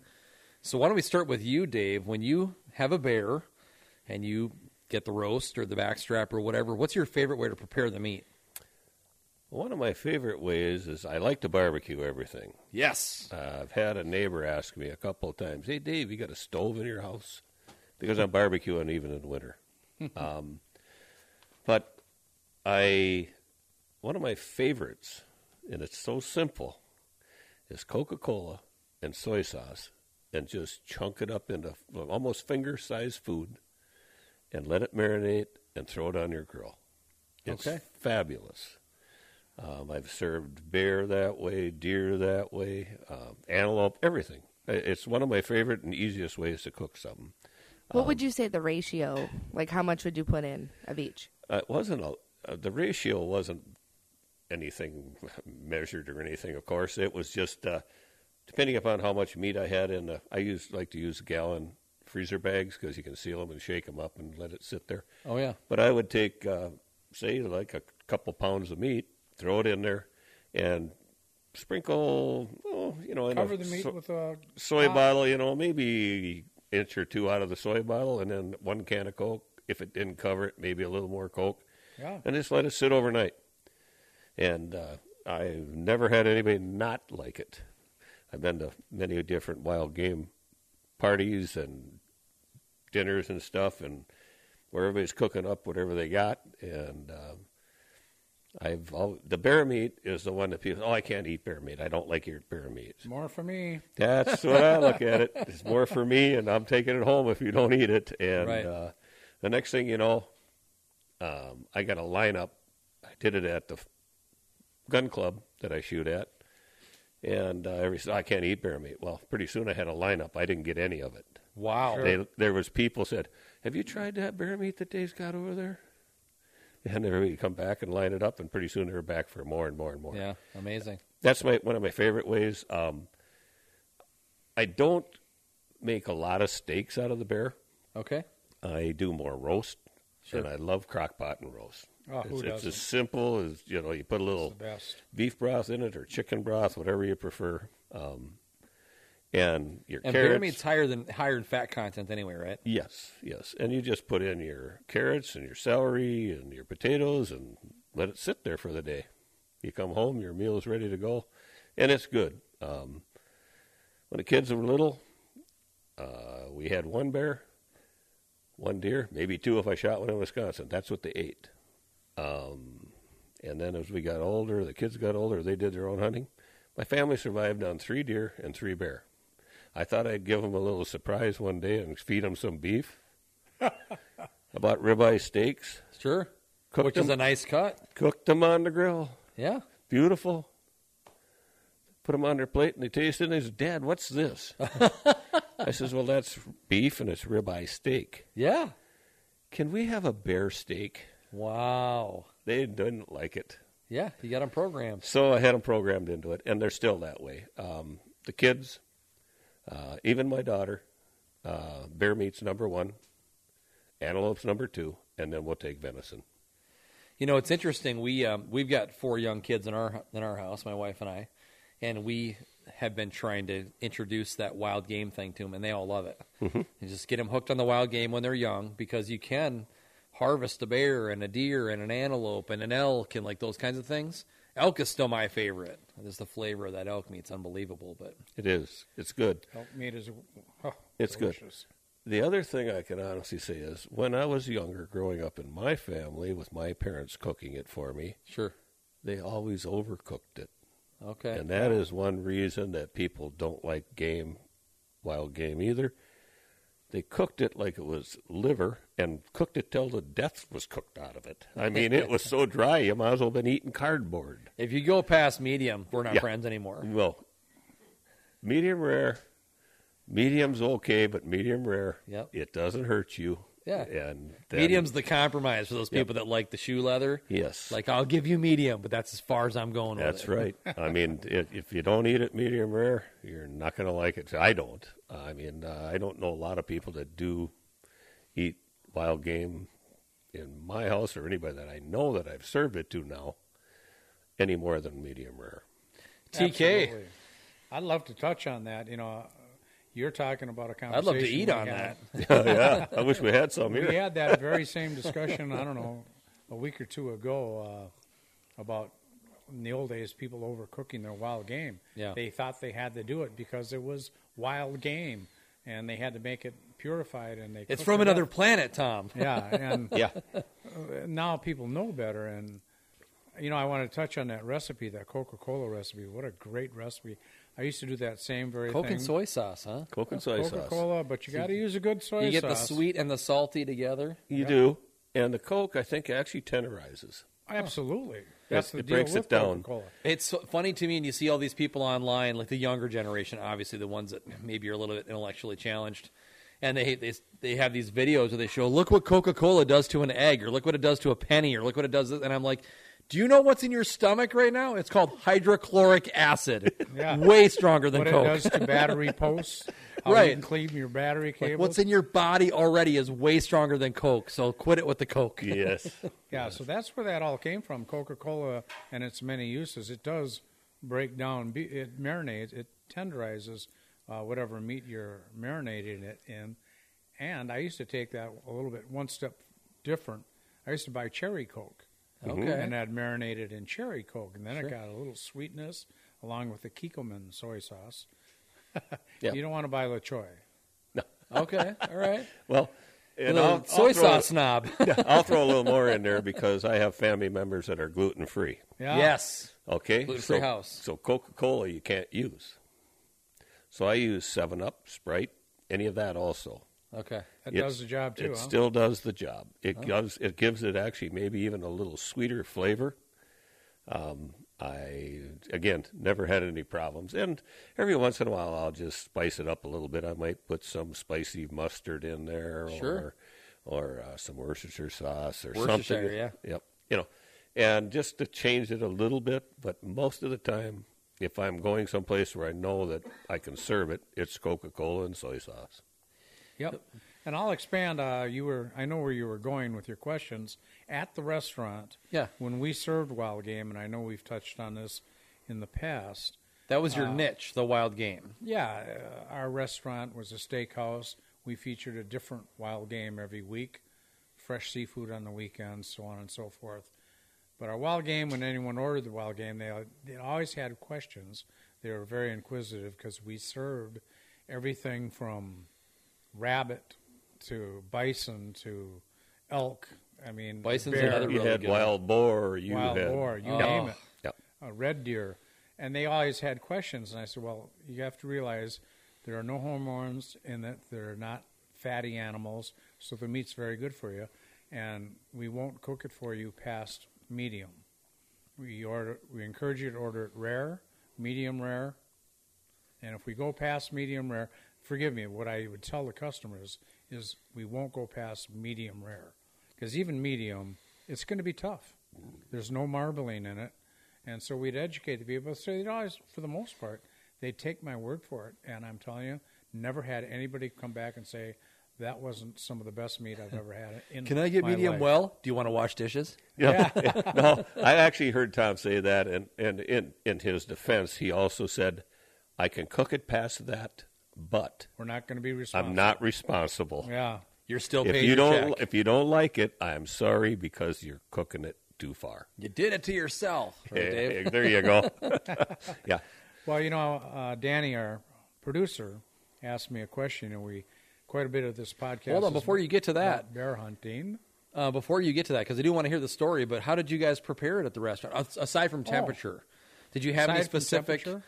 herbs or spices or anything that you like to use that were more popular? Maybe. You know, uh, I think with pheasant, you know, we quite often did a white wine cream sauce for the pheasant, but you know, we were famous for uh, grilling our steaks over burning hickory. Wow. And so most of our wild game, I'm thinking all of it, even the pheasant, would get marked on the uh, on the wood fire grill. Yeah. And I can't really think off the top of my head of another scenario. And I'm sure we had other recipes for different wild games, but we cooked most everything on the wood fire. And then the sauces, the marinades that were included, there was quite a variety of those. Ugh, making me A, hungry. a just lot talking of a about lot of the spices are whatever you prefer yourself. it. Sure. Yeah. You know, um, I might like a lot of garlic, and you might not like any. You know, it, it's whatever you prefer on what when you normally eat any of your beef or pork or anything. We use a lot of garlic in my house. Right. You know, I mean, I've eaten, s- I've taken a lot of wild boars too, and the wild boar, I do a lot of rubs on the boar. Sure. And it's whatever you like on on that. Um, personally, is what you want to try. The last handful of years, bar- barbecue in general, the industry has really gotten wildly popular. Yep. Oh yeah. And so you have all these outfits that are popping up all over the place that make these different spice blends. yes. Well, the way our uh, The one I like, society is- shameless plug, is called Meat Church. They're pretty good stuff. the way our society is lambasted now with all varieties of media, I think everyone's pretty well educated and they all know. I I think you'd be hard pressed to find a specific individual that doesn't realize wild game is better for you than processed beef or chicken or turkey or any of that. I think most people are aware of that now. And now there's just a flood of uh, imagination going on out there with people experimenting with different recipes or different wild game. And it's the coolest thing in the world. I watched Nick from Nick's Wild Ride, Nick Hoffman, and the different recipes they use. He's getting a lot of promotion on this program, by the way. Yeah. That's Nick all is, right. yeah. I think I saw a shot You of know a what? Nick's a bunch pretty of good turkey guy. hunters. I, that's what I hear. Nick's a pretty good guy. Yep. Turkeys and turkey hunters. Yes. Well, if we could get more people out of the drive-through, boys, and into the woods, that would be better. It'd right? be a lot better for him. Yeah. Yeah. Yeah. Yeah. He so wouldn't Tom, have to- being being in the woods, you almost didn't get out of the woods. I hear one time. Well, you know, we've spent years on bear stand, years and years, and uh, hundreds and hundreds and hundreds of hours, seeing multi- multitudes of bears. And our producer Danny asked me, "Did you ever have a hairy situation where you had to defend yourself?" And I thought about it, and there was one situation where I, I could very well have not been here. Um, Dave and I have always bear uh, archery. We bow hunted bears always, and neither one of us ever carried a, a sidearm in for protection. Maybe once or twice.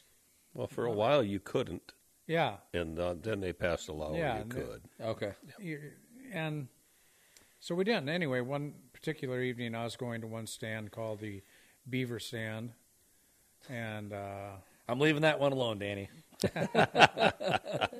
Well, it was by a beaver uh, beaver dam, and the beaver bait is what we called it. And our friend Brian, we call Wheels, he was going to the field bait.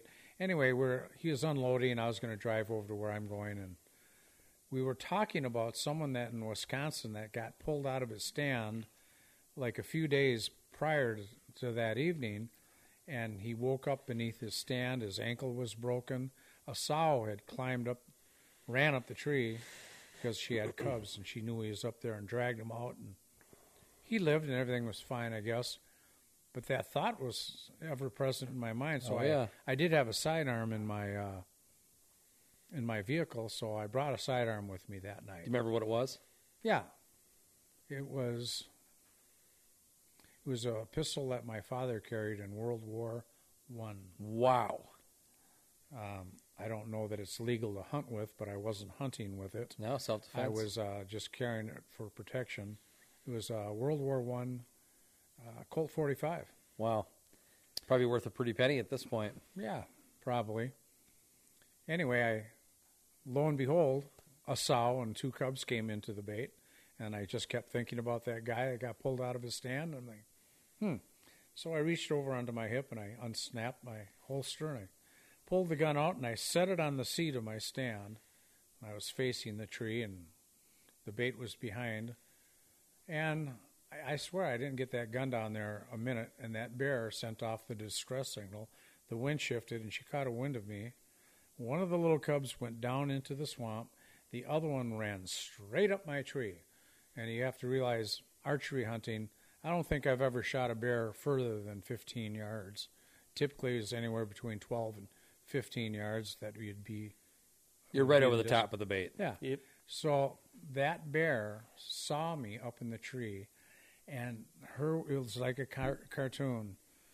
She was kicking up mud, and she was coming for me. I only had time to pick up the pistol and shoot straight down on my stand, which was right in front of her nose. And thank God she piled on the brakes, and she kind of ran off into the woods a little bit, and she was snapping her teeth and making all kinds of racket up there. And Boo Boo is sitting above me about four feet or three feet, and I'm looking at him, and I'm looking at. I got a pistol in this hand, I got a bow in this hand, and I got a turd coming out the back for a stabilizer, and I got my eyes as big as silver dollars, and I don't know what's going to happen next. And fi- uh, it seemed like an eternity, but Boo Boo shimmied down the tree, and she got, or it got, right at head level with me and it peeked around the tree at me, and I'm like, "Get out of here!" And on out, down the get. thing it went, and off into the woods, and I'm like, "Oh, if I hadn't have pulled my pistol out, it would have been a rodeo in that tree because she was going to be up in a split second, and she was going to be on me, and I would have been jumping off to another tree or whatever would have happened. Yeah. it would have been ugly." Yes. And uh, so, Danny, there you go. That was the one time that I really am glad that I had a sidearm with me.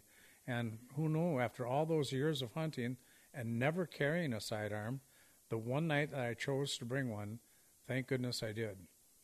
Oh. Yeah, you wouldn't be here. I don't know. I'd be here, uh, you know, I wouldn't maybe I'd be look talking the to an same, empty chair. Yep. yep. or maybe I like- wouldn't look quite look the same. Dang. Who knows? Dang. I was actually going to ask if you always use, um, you know, a bow, but yes, you do. Yes, Well, we did. Yeah, we did. Yep. A lot of guys use rifles, and, Some guys Yeah. use shotguns. and now it's legal to use crossbow on some of them Yep. too. So Yeah. you can use Is that whatever you for want. all game? Like for you two in particular? No. No, we use we use rifles and and uh, bows both. Yeah, we use actually whatever gets us out in the woods. Uh, I know it's the same with David. We use archery, we'd use a rifle, we'd use a muzzle loader, uh, bow, you know, whatever it is, whatever the season is, wherever we could go to keep hunting. Uh, we got proficient at all of them. Blow darts. Yeah, and I'll, and I'll keep I'll keep shooting the bow until I can't pull it back anymore, and then I guess I might have to go to a crossbow, but I haven't gotten there yet. I haven't Put the gotten bear to quite sleep. that old yet. but yeah, and other stories about being threatened by bears. yeah, do tell. One of our one of our good bear hunting buddies Yeah. in our bear camp uh, five years ago, is it six maybe? Are you talking about About what Brandon. we were talking about About earlier? Brandon, yes. you know, I think it's way more than five I years. think it's around five years, but five to six anyhow. He was, and maybe every, some people saw. Wait, it. hold on. We got to test him real quick. Tom, what day of the week is it? Maybe Thursday. maybe some people have heard about it and stuff uh, about the guy that got mauled by the bear up in Pine County. Um, that was our hunting friend. Yep, So- you're a great friend. What do you know of the story then, Dave? Um, I know that they were tracking a wounded bear Okay. uh, in the dark, which we do a lot. Um, didn't carry a firearm, mainly because the guy that did get mauled um, pretty much wasn't afraid of bears anymore. Right? We'd hunted them long enough, and, and I was, I'm afraid of them, but not definitely afraid of them, and he was not afraid of them at all. Okay. We've had many incidents where they stared us down, they walked to us, they talked to us, they do a lot of different things, but he didn't Pretty have a firearm. desensitized. He did not have a firearm with him. Uh, there was four. Uh, it was him, his girlfriend, uh, the guy that shot the bear, and his girlfriend, and uh, another guy that was an EMT. They were tracking the bear, and it crossed a creek. The one guy did have a gun. He didn't cross the creek, and they jumped the bear on the other side of the creek. Um, I was supposed to be there with him, which I wasn't. I was musky fishing instead. Uh, but he uh, thought, well, I'll just kind of see where the bear went, see if I can find any blood or that kind of stuff. And and he did tell the gentleman that shot the bear that you know he says in my mind I'm sitting here running. What would Dave do? And uh, in his mind, he told me when I was visiting him in the hospital that he says I told myself I should turn around and walk out. Yeah. But he said I didn't do that. He said I went ahead. A lot of blood. They thought they'd track it. The other gentleman that shot the bear sat there and waited to so he could find his way back. It was dark out. Sure. And he said the next thing he remembers, he was blindsided like a linebacker. Boom, hit him from the side, and that was a bear attack. Wow. He survived, uh, able to do some work yet, but uh, he ended up killing the bear with a four inch pocket knife. There we have it. Is this him? That's him. That's him. Yep. Yep. Killed the bear Look with a, at the size of that bear. and it, the bear was 500 plus pounds. That's a big bear. Yep. Stood on his chest three or four times, pouncing on him, bit him in the legs, thighs, chest, Mm. uh, cheek, everything. Uh, destroyed his left arm. So, what would you tell someone to not have this happen? I don't know. Is it, is it nor- Well, it's carry normal a to track firearm. them? Yeah. Well, you can not have it happen by carrying a firearm, for one, which is legal now. Um, since that's happened, we've gotten smarter, I guess you could call it. We do not track at night unless you hear a death moan. Yeah. if you hear that, you know it's pretty much done. And just for the folks that are inexperienced again, what is this death moan? Death moan is almost a human scream. Okay. You will hear. Um, it's we could imitate it, but it's yeah, kind it- of it's gross. It's- It- it- Let's it's not not. not gross. I want to It's- sleep. it's I just- want to sleep tonight. It's Thanks. just a ah. Okay, let's say that you'll hear something out there yeah. um, that you Mm. You'll know it's, You'll know it's done, and then we'll go track them that night. But most of the time now, we wait till daytime. Sure. And Unless one of you- the reasons you, that people like to track them at night, like or not, is what we talked about earlier about meat spoilage. Yes. With that fur coat on, you know, if you really enjoy eating bear and you want to do the honor of serving that meat to your family, you have a little bit of incentive to get that meat and get it open and get the hide off so the meat doesn't spoil. And so, in people's behalf or in their defense, you know, that's one of the reasons they go after them at night rather than waiting till the morning. And he did, and they did wait before they started tracking it to give it time to pass and all this stuff. Uh, but it just, the situation turned real bad when he decided not to turn around. And that is one thing that I don't care if it's deer, bear, no matter what it is, if you're tracking and you jump the animal, it's time to back off Yes. back out of there, go back later, go back the next day, depending upon. Um, I've read a lot of different things. They say on a deer, if you jump a deer, give it eight hours. So that's the next day, as far as I'm concerned. Been an experience like that with to an have- elk. yeah, but you hate to have that happen because the meat can spoil, and that's the worst thing that can happen to a hunter. Yeah. Right. Yeah. That- Because most for hunters, trophy hunters, they don't care, but most I was just gonna say, most hunters though right. are for the meat, and they don't want to see this happen. Yes. So that's why we do some of the things we do that maybe aren't the safest or the best idea. Mm-hmm. I should take back what I said. yeah, There are a lot of trophy hunters that, in fact, do love the meat and harvest the meat and are responsible. And Yes, they if there are. I've seen a few, uh, and rephrasing this, a few trophy hunters that don't care about the meat and just want the horns or the hide or whatever. right. And that happens. You know, Yeah. that's in there too. But um, I, I, that's why people like myself have tracked many, many bears. I have at a night. question.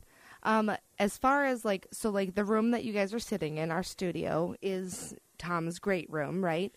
But what makes it different than like, like a trophy room, like a, you know what I mean? Like I've had a lot of people be like, "Oh, I bet it's uncomfortable to be in the studio," and I was like, "No, it's kind of beautiful because I know Shane and Tom are incredibly have a, a ton a ton of integrity for hunting." and and honor you know like the game like like you know you harvest it you're not just murdering you know what i mean you want to talk Yeah, about you're not that just out the ethics killing. Yep. I, I, I I'm sitting here in this Tom's room, and I've probably been with him with a lot of these animals, and Absolutely. you know, it's not a trophy to us is not a memory. always a great big rack, a huge bear. It's the trip that we've had, the experience we've had, the the you know, stories. if you if you harvest an animal, that tops off the trip or to the part of Mm-hmm. Yeah. the trophy, but it, it could be big or small. It's all about the trip. It's all about the hunt. it's all about the camaraderie. It's the camaraderie, the fun, the introducing somebody else to it. That's part of a trophy, also. You know, Uh, we've it's hunted so not much, all Dave. about the animal. we've hunted so much, and we we were fortunate. You know, you you don't see them all on the camera, but there's quite a bit of uh, nice trophies over here. I mean, like that elk is not necessarily a big one, nor is that. But on the other side of the camera, you see some little doinkers that I've harvested also. We just love the experience, but through so many years in our experience, we were fortunate enough to harvest some bigger ones like we see. But that's not about that's not what it's about for us. I look at these things and every one of them is a memory, who I was with, what time of year it was. Oh yeah, there's a all right, for instance, the six point elk in the middle, that's a pretty decent elk. But if you see the two uh, elk on each side of it, those are ones of they're both five pointers, I think. Yeah, they're fives. No, this one's a six pointer too, but they're just not that big. A d- big, and then you see up the caribou up there. That caribou is uh, actually a relatively small caribou. Double shovel though. Yeah, it's got a double shovel, and it's the only caribou I ever killed, and it's the only animal I ever killed in velvet. So I, it's on the wall, and I have just a wonderful memory of that. And uh, yeah, those those are not uh, well, they're trophies, but they're Yep. really memories Yep. for me. All even as we were growing up, you know, we went hunting. Yep. It wasn't for to shoot the big buck. It was so we could get the meat. Oh yeah. Right. Yeah, and it was still a trophy. You're not going to throw the head and the rack away. You're No. eating the meat, but you keep the Right. Yeah, I mean, if it was a deer, the racks. I can't tell you how many I have stacked up. Well, yeah, the Um, I little mean- doinkers and the does. The European mounts that you get, they're great. Oh. what's a european mount That's the bear skull ones that you can see, like his elk that are behind us here. Um, those are European mounts, and they without the hide on them. without the hides and stuff. Um, they turn out great, and it's a way to display the animal. You're giving the animal its credit it deserves, Mm-hmm. and uh, it's still a memory that we have. Absolutely. What's and a I- I will- doinker? I will say this that That, that's Tom. tom what's a doinker A doinker? Uh oh. Here we go. well, it's an expression that my old friend Eric Myers uses for deer that don't match up to his high standards. They're just a smaller deer, you know, a little deer, yearling. Uh, that's what a doinker is referred to, I guess. I've heard it before. But, you know, we are, and this is the phases that you go through in hunting when you're a kid. and I know you all are familiar with this you go out you want to go out and you want to kill everything you want you're just so excited to be in the woods and the fields and you want to kill a lot of animals and you want to fill your quota and then you get to the stage where you're a little more selective and you calm down a little bit you definitely want to get that animal You know, I- I'll add to your to your story here. You also gain a lot of experience, right? right You get way better at hunting bigger animals. yeah and then when we get to our age and i know there's a lot of people that are listening to us right now that are our age and we just love being in the woods and seeing the animals. And if a big bugger comes along, we're going to drop him, and we're going to let the young ones grow up, and hopefully our nephews and uh, younger hunters will have an opportunity to harvest those. And we're certainly not going to pass them up. And then well if it and, gets and down if you to get that them last day, they're part of your doinker collection right if you get it and it's smaller Yes. add to your Yeah. doinks And then uh, we've had the discussion where, well, I don't need to shoot a. So we can always shoot a doe. you know, and if we just want the meat, and quite often we do just want the meat. Yes. So we like to let the little ones grow up. It's all a process. I think some people call it the five stages of hunting, and other people call it the four stages of hunting. And uh, there's Driller. Yeah. Nice mule deer you just got this fall. Yep. And you were in New Mexico New Mexico. Yeah. with Tuffy. Yep. Yep. What took you down to uh, New Mexico? I mean, obviously on a mule deer hunt, but Right. why New Mexico? Um, I've hunted. It's a nice with the- picture. I hunted with the outfitter before, uh, Mangus Outfitters. Sure. Super guy. Um, great. Been hunting there for 25 years. I've seen Okay. Tuffy on TV a number of And, uh, times. he's hunted with a lot of big shots, not me, but big Mm-hmm. shots. Um, and uh, That's a nice looking I- muley, though. I, I've been down there. It was a decent mule deer. Um, it didn't have the forks on the tines, which I'd like to had, but uh, I've been down there five, six times mule deer hunting, and I've never taken an animal. And Tuffy says to me, "Are you ever going to shoot anything?" and I says, "You know, I says I'm not getting any younger. I might." And so That's a real respectable it deer. was it was a very very nice buck, and uh, I was happy I got him. Yeah. and you've got some good mule deer meat. Oh, yeah. And that's one thing I never said during the processing of animals is a good, I think it's a reputable source. Mark Comiskey from the old Mark's Meats and Circle Yep. Pines butchered many, many, many, many deer. That's what he did. Um, and he always told me the problem that people have with deer is they think they got to let them hang to age. A white-tailed deer, a mule deer, does not have any marbling in their meat. Yep.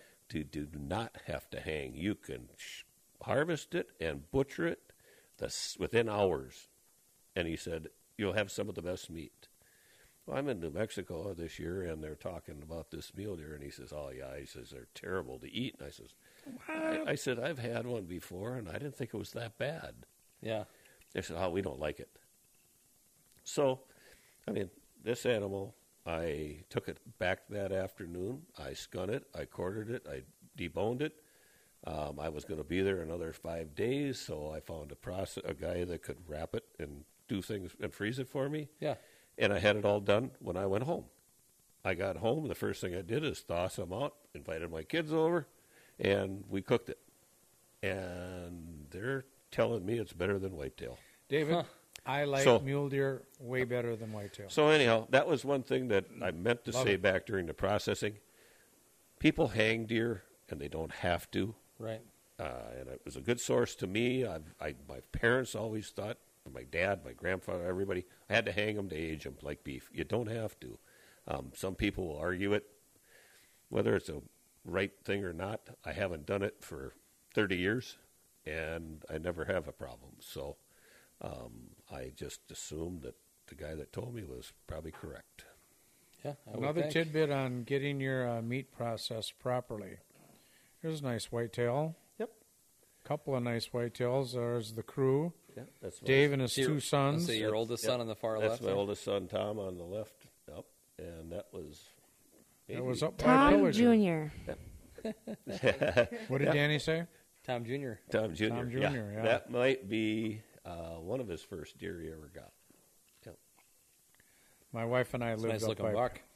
Pillager, Minnesota, and we had a little ranch up there, and it was kind of neat because it butt right into the northwest corner of Camp Ripley, Mm-hmm. and Camp Ripley for many, many, many years was quite the archery destination for bow hunters to harvest big bucks.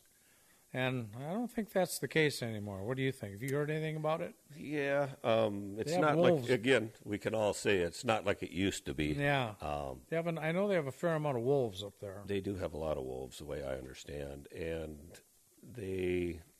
It used to be you had to wait almost to get a license there. Right. I, I actually hunted in Camp Ripley when I was 12, 13, 14 years old with a recurve. Wow. um, and it was you waited outside of the gate, and they let a certain number of cars go in, and after that number, they'd shut the gate, and they'd open up certain areas in Camp Ripley, and it was like a bumper car racetrack to get there. they would run over your, run into your car, and all kinds of different things to try to beat you to the spot To And- hunt deer. to hunt deer. And I know. I never. I heard those stories all Yeah, my life. And my father actually shot, and we know that he shot and killed five different bucks in there. But we, we were taught, and he was taught, that if you shot something, you gave it some time to die. Well, by the time we got there, somebody had taken the deer. What? yeah. Oh yeah.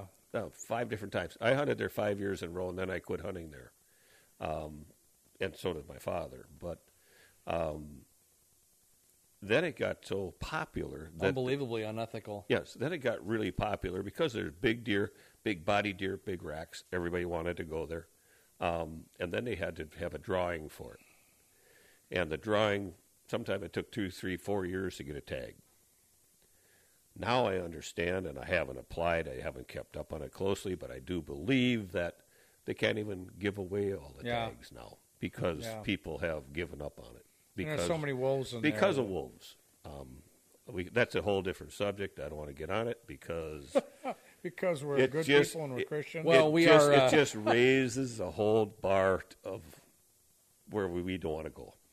And we're uh, we're up against the clock here, gentlemen. Yeah, you know, So I we're- have to tell you, I have to interject. Dave, it's been so much fun having you on the show, and you know, Oh, thank Agreed. you. just like whether we're on a cruise, Dave was the best man in my wedding, and uh, um, whether we're just sitting at a bar having a You didn't beer, try to talk her out of it. we just have so many wonderful, wonderful memories of uh, hunting, and, and I know you've got an amazing amount of fishing stories. Um, but you know, we've only scratched the surface Yeah. of the hunting we've done. You know, we didn't talk much about elk hunting and turkey hunting and Right. some of the other things we've done. It's just been a pleasure having you here. And I mean, I could do this. It doesn't seem like we've been on very long, and Almost two hours. and we can just keep going and going and going. And hopefully, uh, our crowd has found it interesting to hear some of our stories, and uh, and I hope certainly beneficial because you certainly you and I both have lived the life, and Shane as well now of eating that meat that we're harvesting and taking good care of it. I hope we brought that home to a lot of people mentally. You know, take care of that animal and know that you're eating the best protein on the planet, and uh, it's truly a privilege to sit your family down and eat that good meat. So take care of it properly. What else have you got, Shane?